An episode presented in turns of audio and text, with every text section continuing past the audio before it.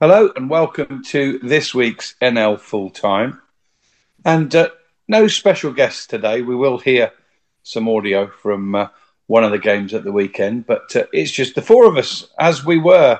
Um, Luke's here with us in the background producing um, and uh, also joining us in the order in which they joined us today.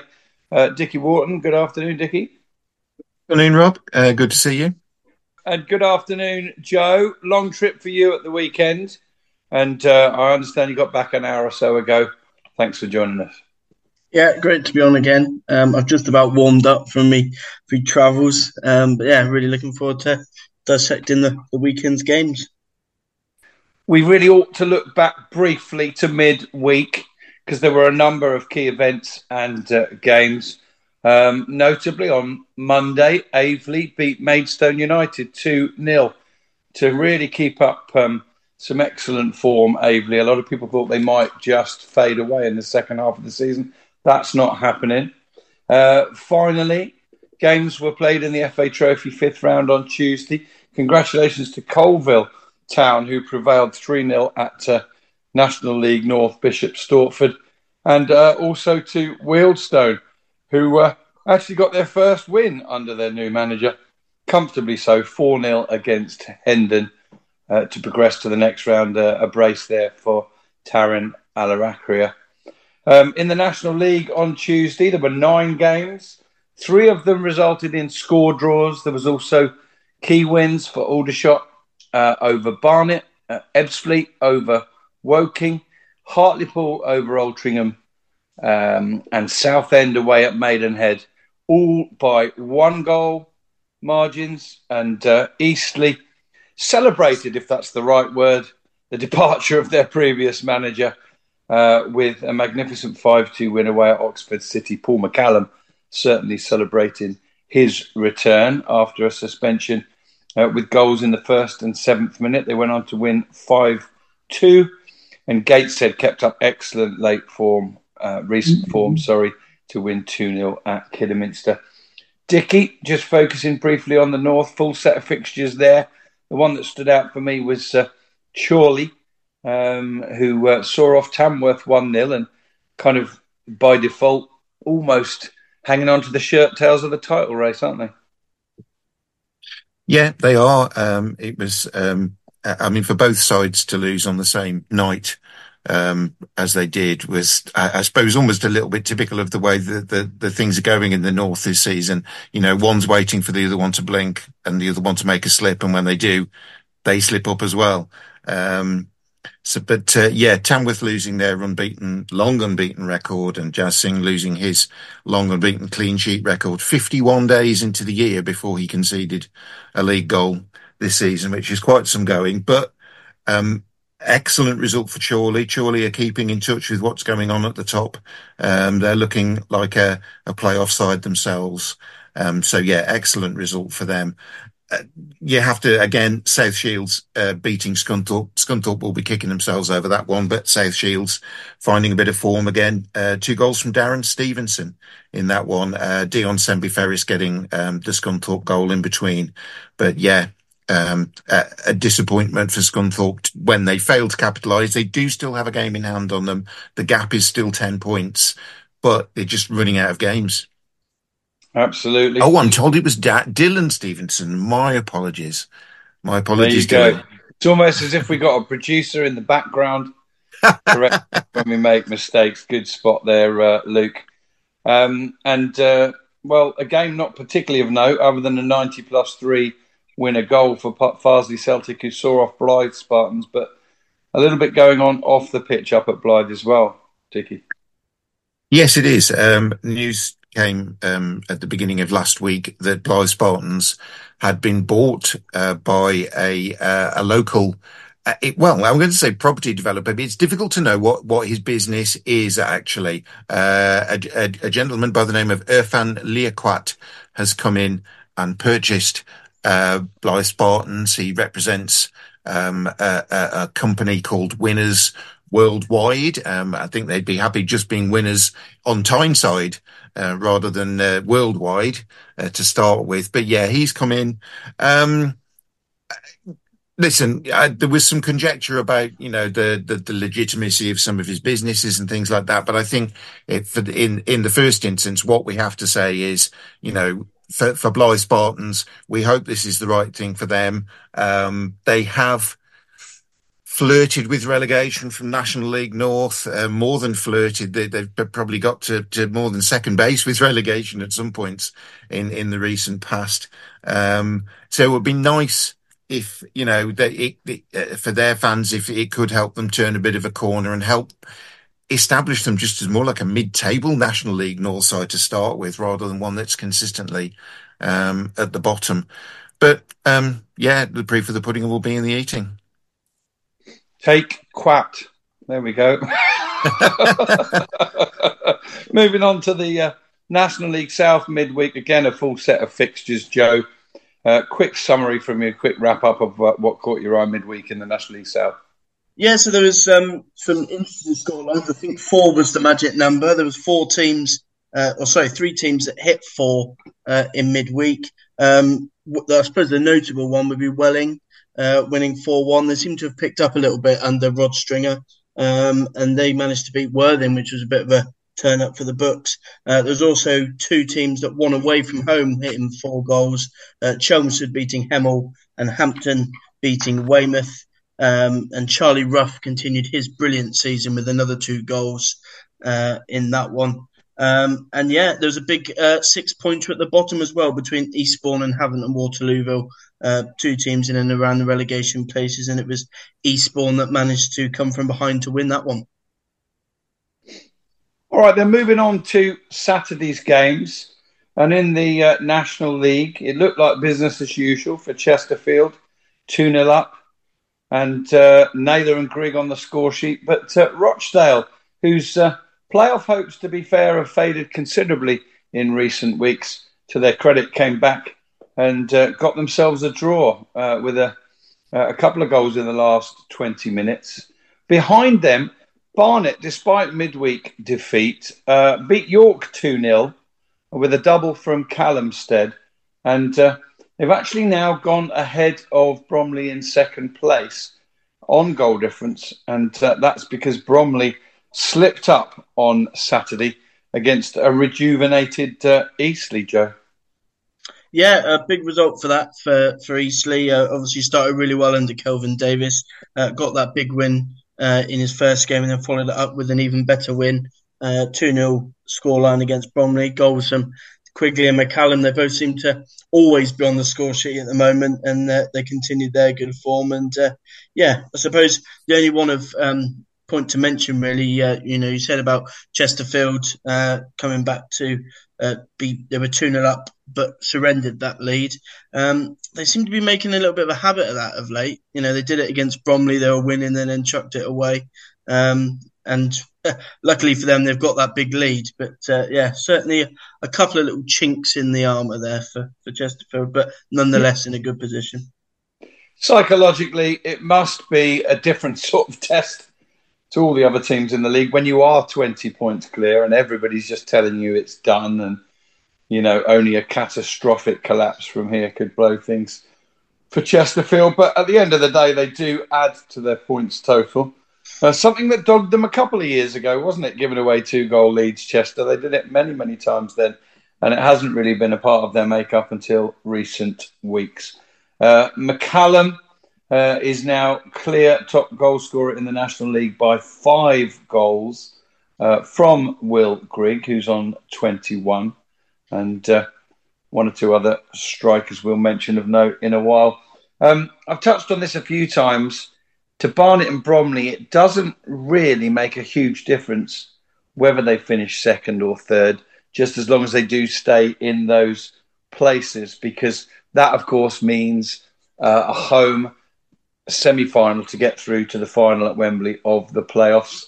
And at the moment, the gap between them and the chasing pack is five points. It was uh, closed down a little bit by Solihull Moors, who passed yet another test, Dickie, on uh, Saturday because they took on Hartlepool, who've been in excellent form of late. Four wins from their last five games. But again, Solihull Moors just quietly go about their business, and uh, um, they got the job done at home um, to to give themselves a little cushion of four points inside the playoffs themselves. Yeah, and Solihull are, are doing quite well to cope with um, the loss of Josh Kelly in the window when he, he went to um, AFC Wimbledon, and uh, you know he, he, was an important figure for them. But Tahvon Campbell uh, scored for them yesterday, got them on the board after 20 minutes. I think he scored last week as well. Um, so he's found his scoring boots at Solihull. Um, Callum Maycock, he's been at Solihull for a couple of seasons now. Um, a, a, a, very athletic, fine midfielder. He added a second, um, and there was a goal back. Uh, towards the end of the game for Callum Cook from Hartlepool. But yeah, um, Solihull, uh, there have been a number of times this season when we thought, is is this the point where you know they start to fall away, or or perhaps that you know their um, Andy Whing's methods have been identified by other teams, and and they're, they're going to start to find it harder, but they do still keep picking up results, which is, um, you know, it, it is Andy Whing's first season in management at this level. He was manager at Banbury before, um, and he's making an excellent fist of it with Solihull. He certainly is. Uh, as is Rob Elliott, of course, at Gateshead, who after a sluggish start has really got Gateshead firing again. They seem to have been winning week in, week out away from home uh, just recently, but they went back to the Gateshead International Stadium on Saturday and cemented their own playoff positions, Joe, with a comfortable win in the end against uh, bottom side Oxford City, who now find themselves 11 points adrift of safety. And, uh, well, Luke Hannant put Gateshead ahead, uh, but uh, there was to be a change in fortunes on the day for Oxford City going down to 10 men. And uh, from there on in, it was the Marcus Dinanga show.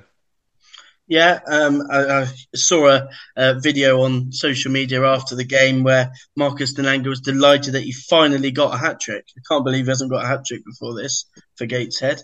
Um, but uh, yeah, he was delighted. Um, obviously, a brilliant player uh, would have had interest in January. Um, but yeah, a really good win for them. Um, I look at the bench and there's certainly players there that I don't know a huge deal about. Um, so just goes to show that they're able to bring in players and such is the way that they play, so well defined and so much confidence they're playing with. They brush aside Oxford City, who, you know, I think we probably have to, to wave them goodbye now. I think, you know, if they were going to have a late flurry, I think they've probably missed that boat. Um, and it looks as if they're going to be uh, heading back to the uh, National League South. So all good for Barnet, Solihull, and Gateshead. But uh, one side who've been in the uh, playoff positions for a while slipped up, and it, for me, I think was the most surprising, the most eye-catching result of the day in the National League. Um, and uh, Dickie, coming back to you on this one, Phil Parkinson's Altrincham deved. Yes, um, maybe it's a, a reflection of, of, of the side that Altrincham are now. In that, um, in order to get deved, you probably have to be one of the fancied sides. So maybe in, in some ways, there's a bit of a, a, a backhanded compliment to to Altrincham there that, that they got uh, they got done by Alan Devonshire's Maidenhead. But yeah, a very disappointing result for Altrincham. Um, they will have um, clearly been eyeing three points in that one. Um, and they uh, were on uh, the mark quite early on. Lewis Banks getting them ahead after just 12 minutes. But yeah, Maidenhead chipping away at them. Kevin Lokko equalised after 30 minutes. There was a Reese Smith goal just on the stroke of half time to put them uh, 2 1 up. And then Remy Clerima uh, scored a third goal just after uh, the start of the second half. Um, and then at 3 1 down, um, Altrincham uh, just couldn't get back into it from that point. Well, the next two sides in the playoff positions remain there, but they both lost on Saturday. Oldham, somewhat surprisingly, lost at home to Kidderminster, who bounced back from their midweek defeat with goals from Penny and a winner from uh, Reese McNally. Uh, a terrific win for them, even though they find themselves still in the bottom four. But um, uh, disappointing for, for Micky Mellon, that's for sure, and Oldham, whose expectation levels have, have, have gone up. Kidderminster, though, probably got the job done because, according to manager Phil Brown, they gave more than 100%, didn't they? And uh, yeah, I'm not sure if that's humanly possible. Thanks for a, a nudge on that one uh, from our, our, producer, Luke.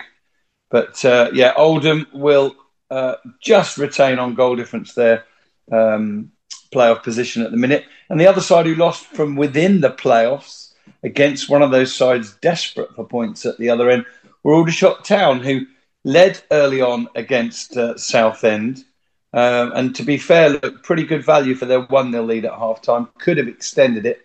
But as you were there with me, Joe, and to save me the pain, perhaps you can take it from there on in. Yeah, um, obviously the big turning point will be uh, the red card for Aldershot. Uh, Roland Menese sent off in the second half.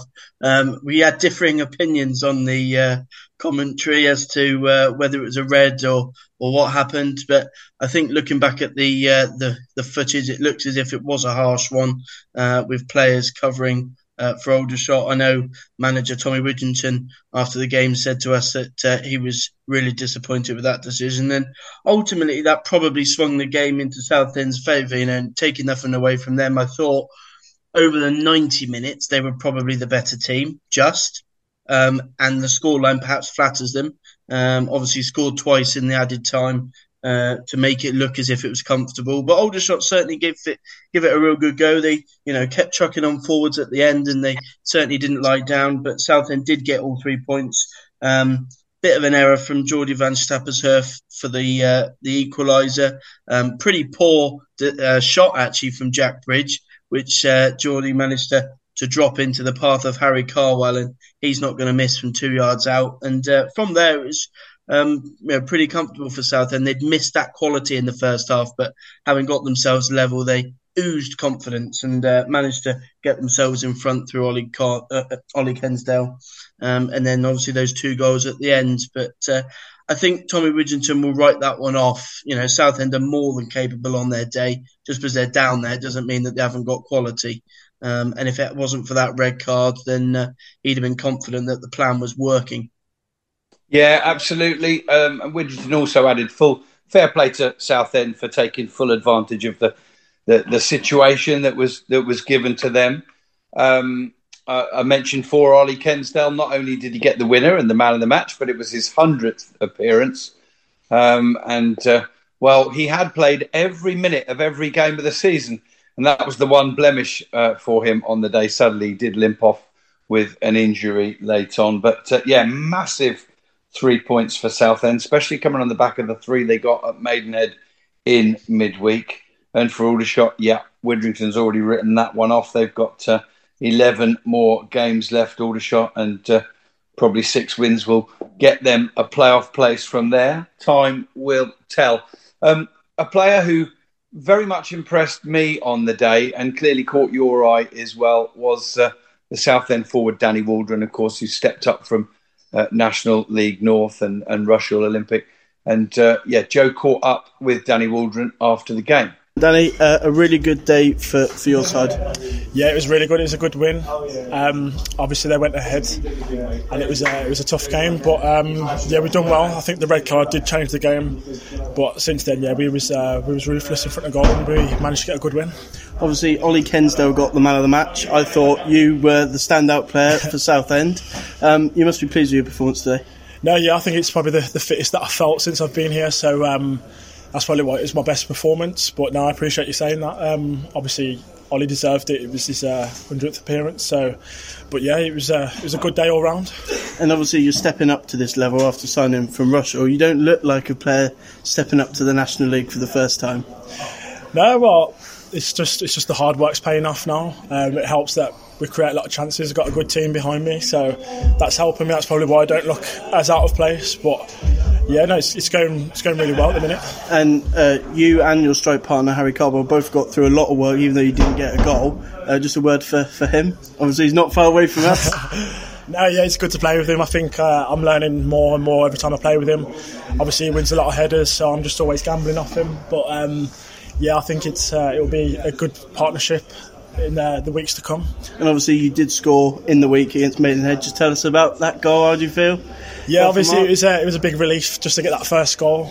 Um, yeah, once it went in, I was just, I was obviously buzzing. We got our, our first win off it as well, so yeah, it was over the moon. And obviously, after that's now two straight wins, you'll be looking to, to build on that and, and keep that run going and move away from the drop zone. Yeah, definitely. We want to keep picking up as many wins as we can. Luckily, we've got a lot of Saturday, Tuesday games, a lot of points to play for. So yeah, we just need to keep winning and picking up as many points as we can now. And just a word for your old team, Rushall. Obviously, they're in their own fight down near the bottom of their league. Uh, obviously, good luck for them for the rest of the season. Yeah, of course. I, I, I believe they'll stay up. Uh, they'll definitely have enough. Um, yeah, all the best to them. I hope they do stay up. That was Danny Waldron, and uh, whilst I was skedaddling off, couldn't hit the motorway quick enough. Joe hung around and uh, also managed to get word with the Southend boss, Kevin Maher. Oh, I'm here with uh, Kevin Maher, a very happy Kevin Maher, I'd imagine, after a 4 1 win. Yeah, listen, obviously delighted with the result in the end and to pick up the three points which follows on from Tuesday, which is important because listen, this is always going to be a tough game because they're a good side and you know really dangerous with the players they've got going forward and, and can hurt you from, from any any position of the pitch and they showed that in the first half when, when they broke quickly on us. Um, so pleased, you know, to, to get the second half and get the goals we did.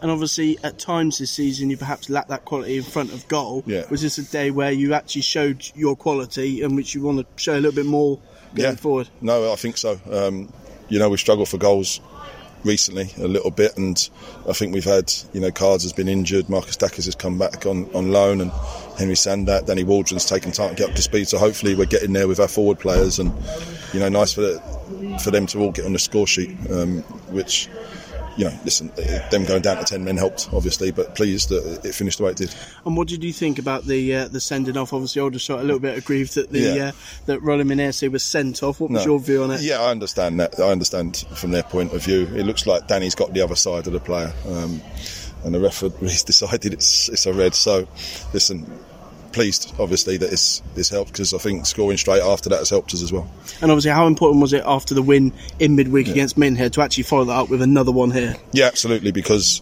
it's so tight down that end of the league. And listen, we hindered by the 10 points, and we'd be in a, a, a really good position despite everything in terms of embargoes and what's gone on this year. We would be right up there, but um, it was important to follow up and get points on the board.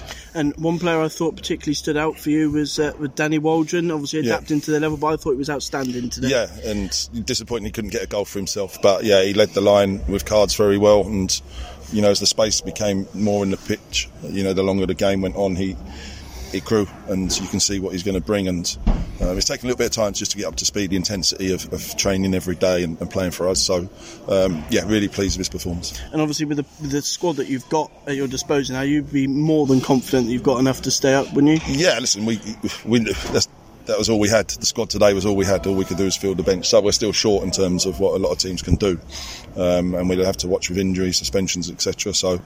Um, Listen, next game, I'm not looking too far ahead and, and seeing what we can put together and go in for, for that game. And how pleased are you that your side at 2 1 didn't just rest on 2 1? They went and got a third goal and a fourth goal. Yeah, I think it was really important because you know why it's two one and they've got dangerous players on the pitch. They can they can score from any anywhere. So just ease the nerves a little bit, and then the fourth one was obviously the icing on the cake. That was Maher, and uh, I don't know about body language before talking to you during and afterwards, Joe, but uh, I'd imagine he'd be a pretty relieved man to have stacked up those six points this week.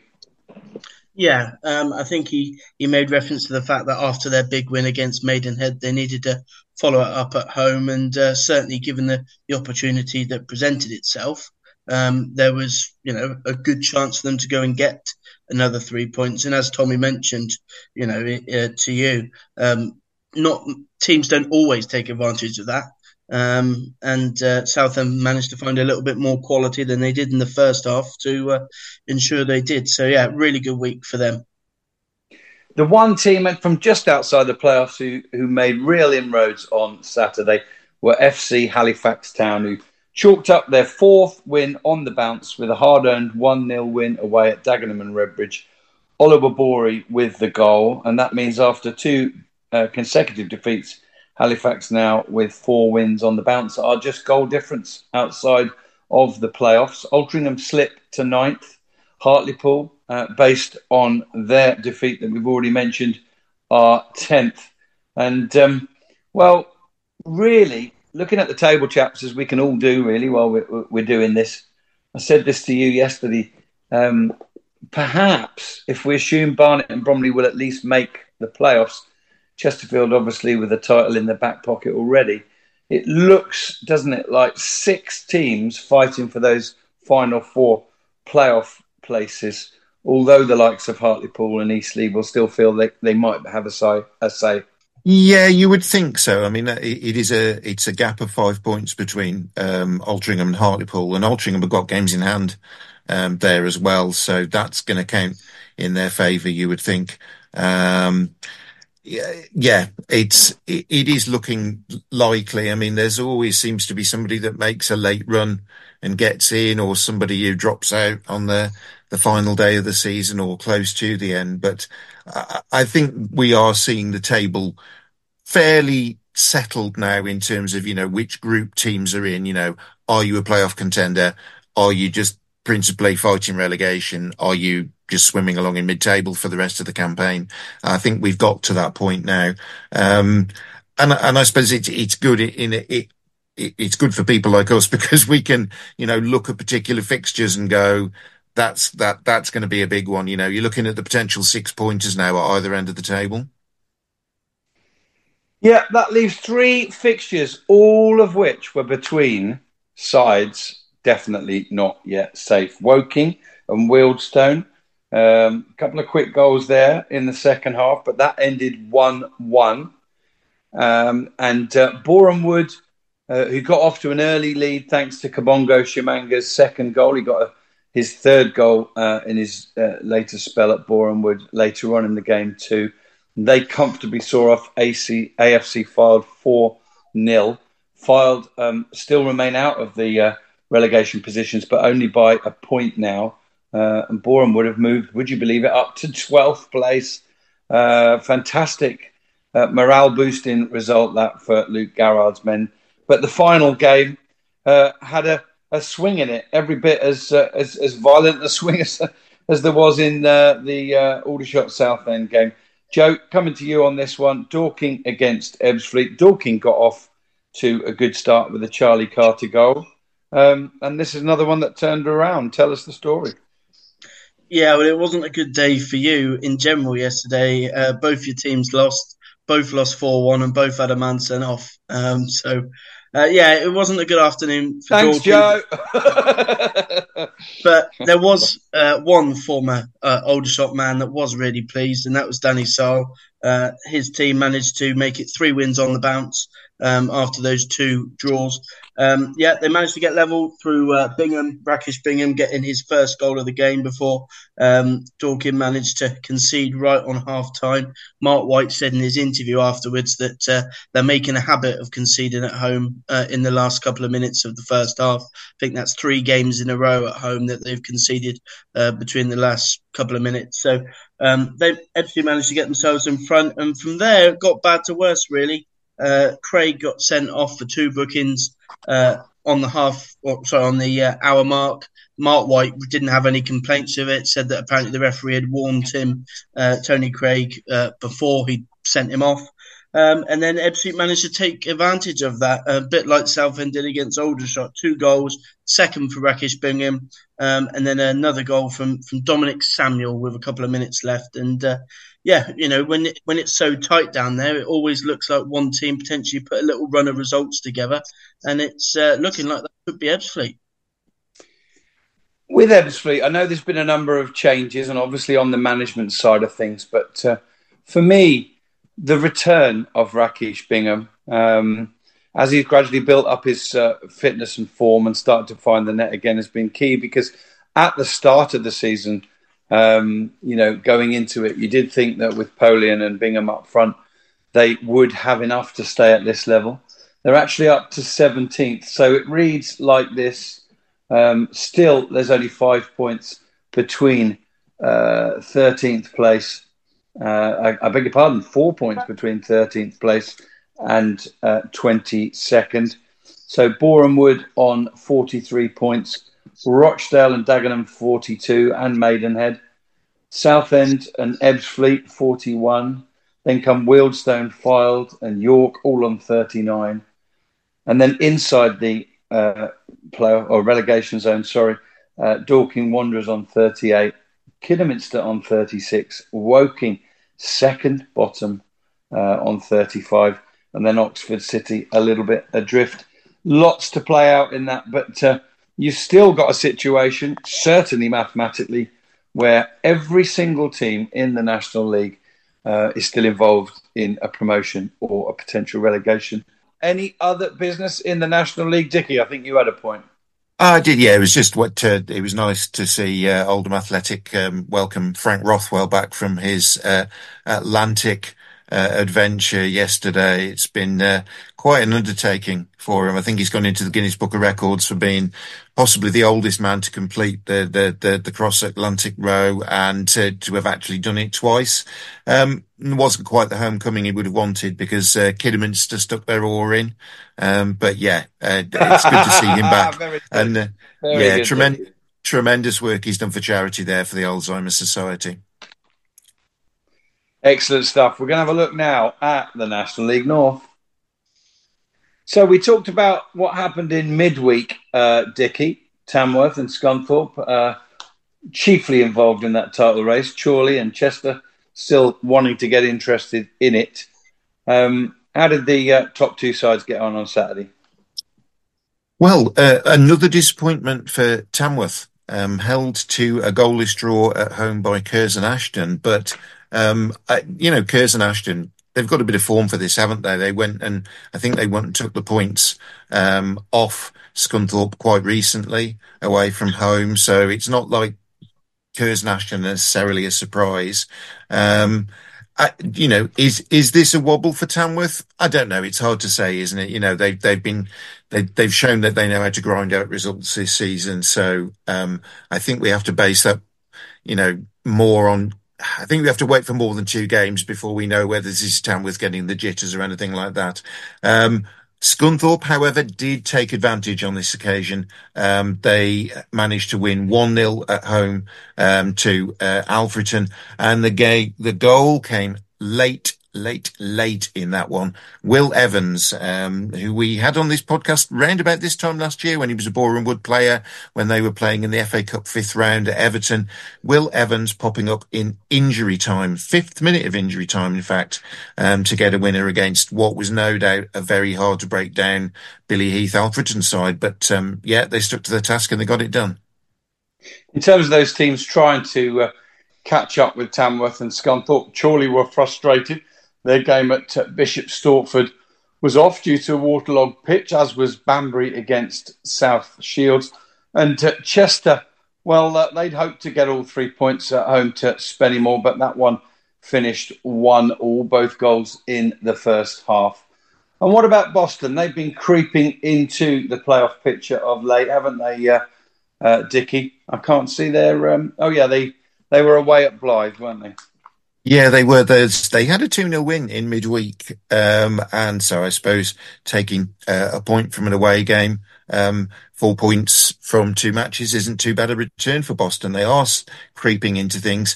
They will be disappointed though, because they led 2 0 in this game and they led 2 0 by half time. Keaton Ward got them on the mark after 12 minutes. Uh, and then Kelsey Mooney scored after, uh, well, three minutes into first half injury time. Uh, Kelsey Mooney, former Leamington player, son of Tommy Mooney, the Watford striker, if people remember him. Um, and yeah, Boston looking good for, for a maximum reward at that point. But um, yeah, Blyth got back into it. Jordan Cook with the goal in the 72nd minute, and then Finn Cousin Dawson, uh, defender, uh, joining the attack and getting the equaliser in the 83rd minute on as even. So just outside the playoff positions are Hereford. They're only a point behind Brackley uh, as a result of an away win. They got the job done at South Park. Um, a couple of late goals in that one, but it didn't affect the result in the end, Dickie. No, it didn't. Um, they uh, led in that one, Hereford, uh, through Paul Downing in the first half. Uh, there was then a dismissal for Southport. Um, it has to say that there, does seem to be something that is in Southport's game. They do seem to pick up red cards just from you know the top of my head and, and looking through. Uh, that was one for uh, Daniel Lloyd McGoldrick in that game. Then Kieran Phillips then put Hereford 2 up. Kieran Phillips is a Kidderminster Harriers player. He was loaned to Havant and Waterlooville a little bit earlier in the season, but was recalled uh, when Phil Brown took over at Kidderminster. He's now subsequently gone out on loan to Hereford. Um, I think Kidderminster and Hereford must have a reasonable uh, understanding because they'd sent Ethan Freemantle there earlier in the season, although he's now at Stourbridge. There was a late consolation for Southport in that one from Marcus Carver in the second minute of injury time. But yeah, um, really good. Well, any good, any win away from home's good, isn't it? And that's a nice one for Hereford. Not so good for Southport. Scarborough Athletic were, well, they had their playoff hopes dented somewhat on the road. Um, and uh, with that particular game, let's turn our attentions to the bottom end of the National League, where Gloucester City, thanks to a sixth minute Robinson goal, um, got a massive three points. That uh, leaves them four from safety. Terrific home win for them. Um, and uh, Darlington, well, of course, they had that uh, terrific win at uh, South Shields recently, didn't they? Um, but um, they beat Buxton as well, uh, Dickie, 2 1. Buxton are firmly ensconced in in uh, in mid table, but uh, Darlington themselves haven't quite given up yet. No, they haven't. Um, Scarborough had a home disappointment in midweek, losing to Southport, so that's um, a second defeat on the bounce. And actually, if we look at their league record, um, they've lost four of their last six, two draws. Scarborough are now six games without a win um, which when you've got playoff pretensions, um, is a, is a fairly poor run of form under Jonathan Greening there. And so they fell victim to a Theo Robinson goal, um, early in that one for Gloucester. They're desperately in need of the points. Um, funny, this time last year, I think I was sat in commentary boxes with Theo Robinson. He was doing some stuff for BBC Radio Shropshire while he was waiting for a, a club to pick him up. Um, but yeah, he's uh, amongst the goals for, for Gloucester there. Darlington got a, a, a much needed win against Buxton. It, I mean, is it too late for Darlington? Quite possibly, but they've got to believe. They've got to, you know, give it everything and, and at least show if they're going to go down, they're going to go down fighting. Um, they didn't help their cause when Ben Headley put through his own goal after 34 minutes um, at home yesterday. Buxton had a 1 0 lead at half time. Um, but they did turn it around and the goals came late. Um, they went for a Curry on 70 minutes. Mitch Curry, um, he got them back uh, one each. And then Andy Nelson, he had a really long spell out with injury, missed the majority of last season, but there was always a hope that, that he could be the man when he got fit again. He got the winner in the 81st minute for Darlington. Um, and yeah, they remain, um, well, not bottom of the table because they've overtaken Bishop Stortford a while back. Bishop Stortford are looking beyond hope, unfortunately for them, and they're going to have a fixture backlog with with the waterlogged pitch too. Um, it is only five points now to Kings Lynn, who are in the last place above the line for relegation. So it isn't out of the question that Darlington could get out of it. Yeah, a couple of back to back wins make a big difference, don't they? Wherever you are in the table. Kings are a point clear of the drop zone, and that was a point that they gained yesterday with a nil-nil draw at home to Farsley Celtic, who don't have such relegation fears this season. And just finishing in the National League North, uh, going to come to you on this one, Joe. Uh, Peterborough Sports probably uh, ended any lingering doubts that they might be involved in a battle at the uh, wrong end of the table. They're nine points clear of it, and nine points clear of Rushall Olympic, who they saw off by four goals to nil. Yeah, um, a brace of braces. Um, Jarvis uh, getting two goals within two minutes at the end of the first half before a player that I've talked about before I really, really like, uh, Josh McCammon. Uh, he got two goals in the second half. They'll be hoping that they uh, perform a little bit better than that if they're going to stay up. Um, because, uh, you know, that's not going to get them the results they need. But yeah, really good season for Peterborough Sports. And uh, they've uh, silenced the doubters, I think, because I uh, would have imagined that most people would have had them to go down. Yeah, Dickie, uh, what do you make of uh, Rushall Olympics' chances uh, without, of course, the goal scoring talents of Danny Waldron? Yeah, losing Waldron was a big blow because clearly he is um, a, a, talented goal scorer. Um, which I'm sure he will prove in the National League. Rushall do have some games in hand. Um, they have only played 33, where a few other teams around them have played more. Gloucester have played significantly more, 36, and are three points below Rushall. So, uh, you know, Rushall can pick up some results in the games in hand that they've got there. They could stretch that gap over them. Kings Lynn are not out of trouble by any stretch of the imagination, although they, they did have a big 3-1 win um, at Brackley in midweek, um, a big boost for Adam Lakeland and his team there. You know, we spoke about Southport not being out of it. Banbury aren't out of it, and they're not playing matches because um, of their ground being partially underwater. So some terrible photographs. I mean, I think they are fairly used to that at Banbury, but you know, it doesn't help when you have to play a compressed number of games towards the end of the season and there's pressure on you. Um, it's not an ideal situation. Um, I think probably Spennymoor and Blyth, they're both into the 40 point range already. So I think they're probably both okay. But I think from Southport in 18th downwards, you're looking at any one of those or any three of those teams to join Bishop Stortford, who unfortunately um, are probably already gone. Well, perfect link into the National League South. Thanks, Dickie. If Banbury are concerned about having only played 32 games, then uh, I give you Truro City 29 and Taunton Town 30, both of them hovering precariously above the drop zone. Uh, why don't we start at that end? Truro's game was, not surprisingly, called off at home to Hemel, as was Weston-super-Mare against Eastbourne Borough.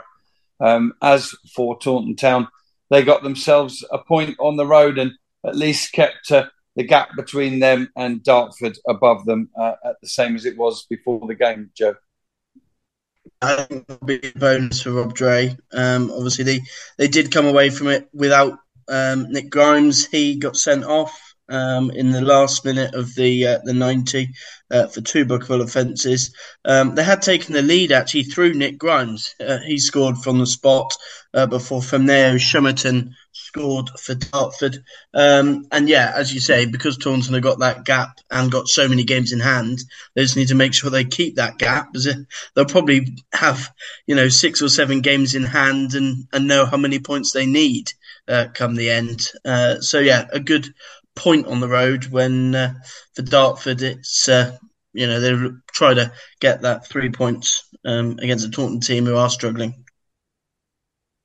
Yeah, Havant and Waterlooville could only draw as well, although it was against playoff chasing Bath City.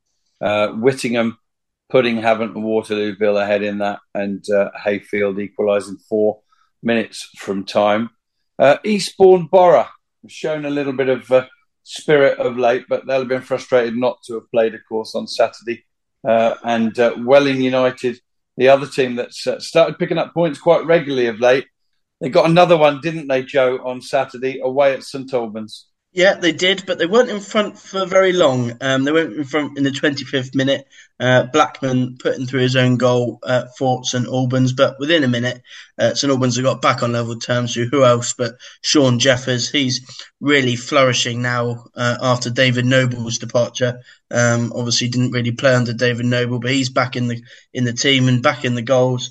Um, and this is certainly more like the St Albans that I expected at the start of the season.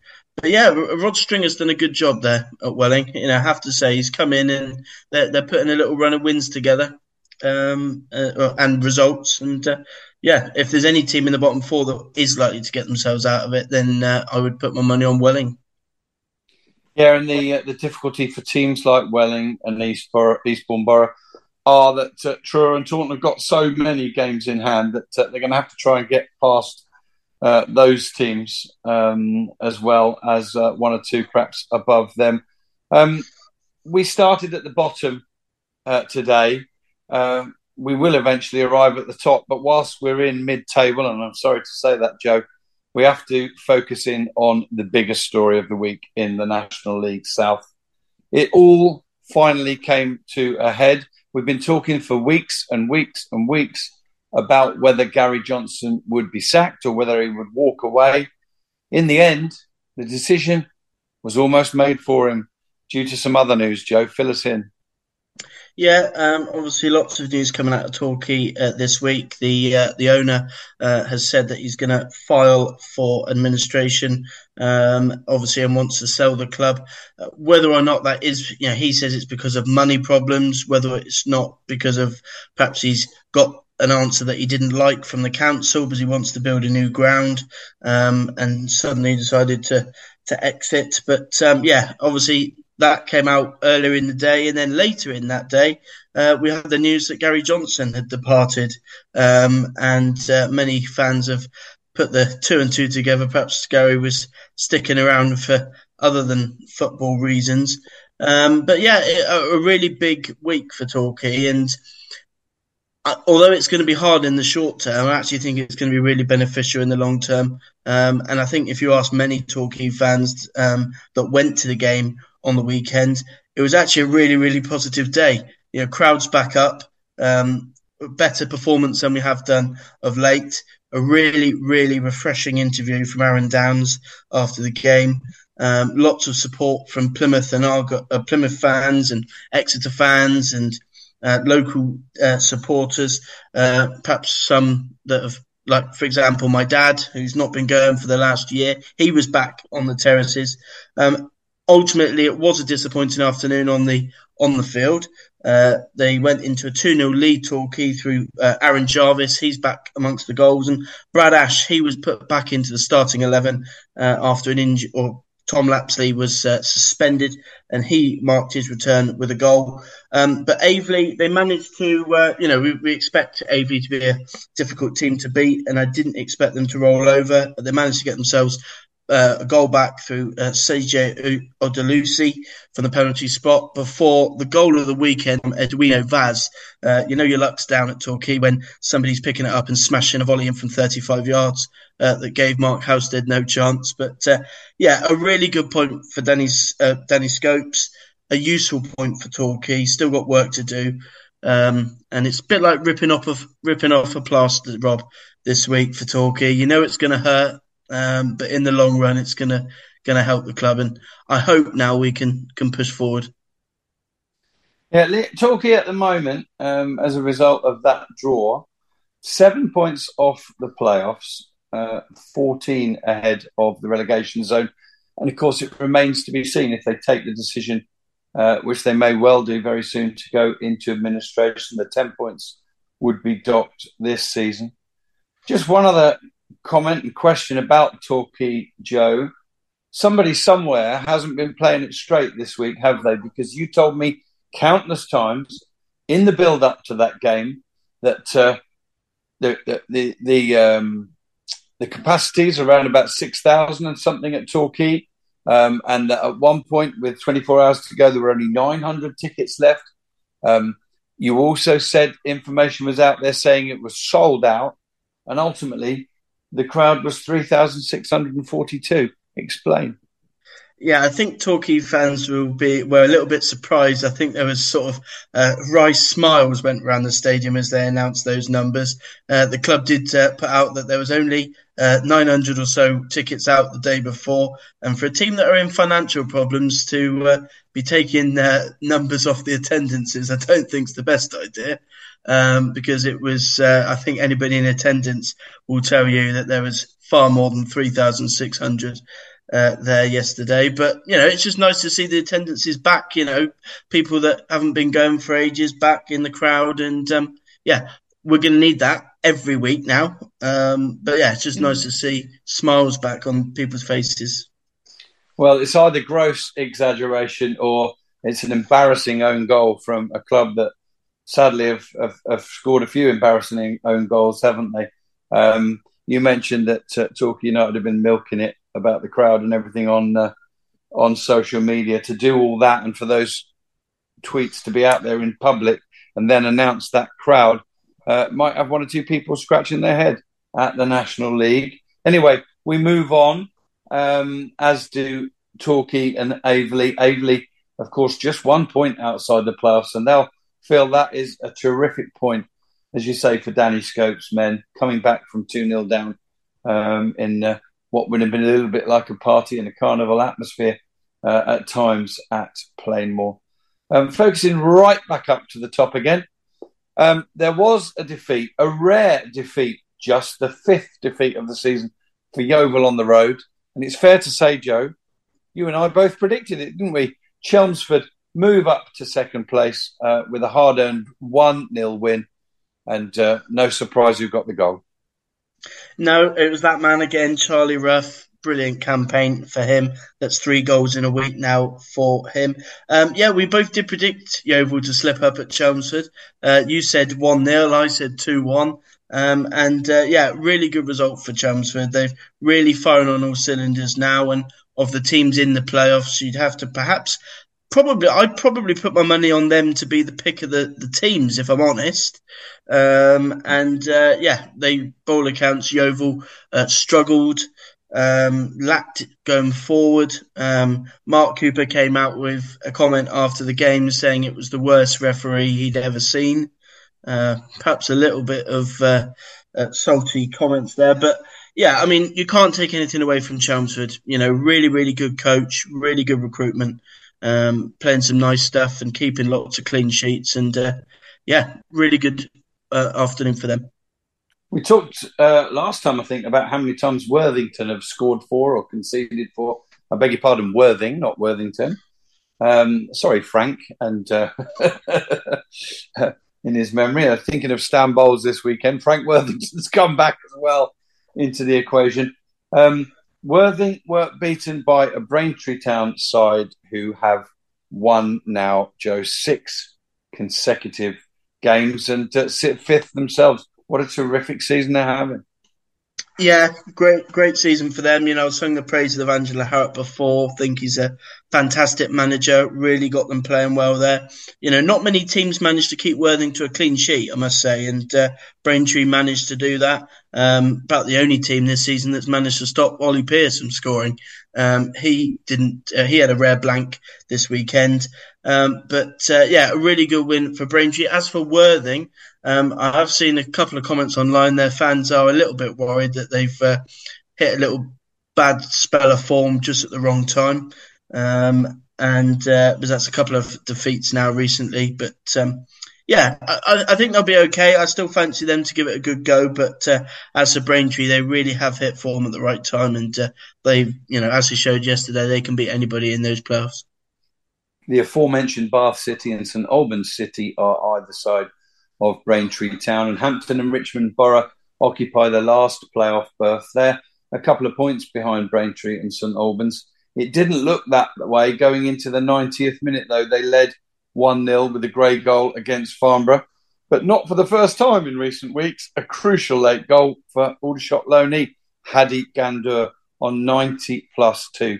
Uh, man of the match, uh, a late equaliser, and he posed for a picture celebrating with the uh, Farnborough fans as well. A happy journey home from Hampton for them. Uh, Maidstone United, um, they've got a game or so in hand. They are goal difference only outside of the uh, playoffs.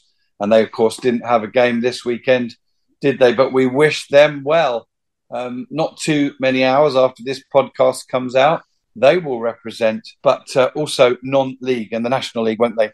Isn't it incredible we're almost done with February and we still have a non-league side in the FA Cup. Yeah, brilliant achievement. Um, credit to everybody at Maidstone. Um, obviously, George Elokobi really proud of his uh, his team for all their efforts. Um, he perhaps wouldn't have uh, liked the uh, the scores as they came rolling in on Friday evening, uh, seeing that Coventry had got battered three 0 at home. Um, he perhaps uh, he perhaps now might have a bit more of a riled up uh, Coventry City than he would have expected. But uh, yeah, you know, we wish them well. Um, even if they don't win, if they can do a good account of themselves and, and you know show what the National League's all about, then that's the main thing. And I see they've actually come out and said that they've earned seven hundred thousand uh, from their cut run. Um, so uh, if they don't go up this season, then watch out next year because they'll be uh, splashing the cash all over the shop next year. Yeah, Dickie, just uh, a word from you on uh, on Maidstone. That's a staggering amount of money, isn't it? Uh, uh, I'm I'm absolutely aghast at that. I mean, full credit to them; they deserve every penny. But uh, just shows you what a run in the FA Cup can do. Yeah, it does. I mean, the money they've earned from that. If you think um, everybody knows that they're going to have made money from this, but of course, one of the the downsides necessarily is that anybody who's um, if Maidstone are interested in a player next season, everybody will know that Maidstone have, have I wouldn't say got money to burn, but they will know that Maidstone have got money in their back pocket. So, you know, if we look at Sutton United, I think the money that they made, they made from the FA Cup helped them eventually to get into the football league. Um, it does bring its challenges. It's not necessarily a case of money solving all your problems. It can just bring you different problems. And of course, Maidstone agents, etc., will, will be aware that Maidstone have got money in the bank. Um, so when it comes to signing players and strengthening, that could be a problem for them next season. Absolutely could. Good luck to George and George and Sam and all the rest of them at Maidstone. We will be glued to our TVs on Monday evening.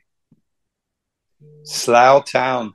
Scotty Davis was on this podcast a couple of weeks ago. He said, please don't mention the, the P word, the PO word, the playoff word.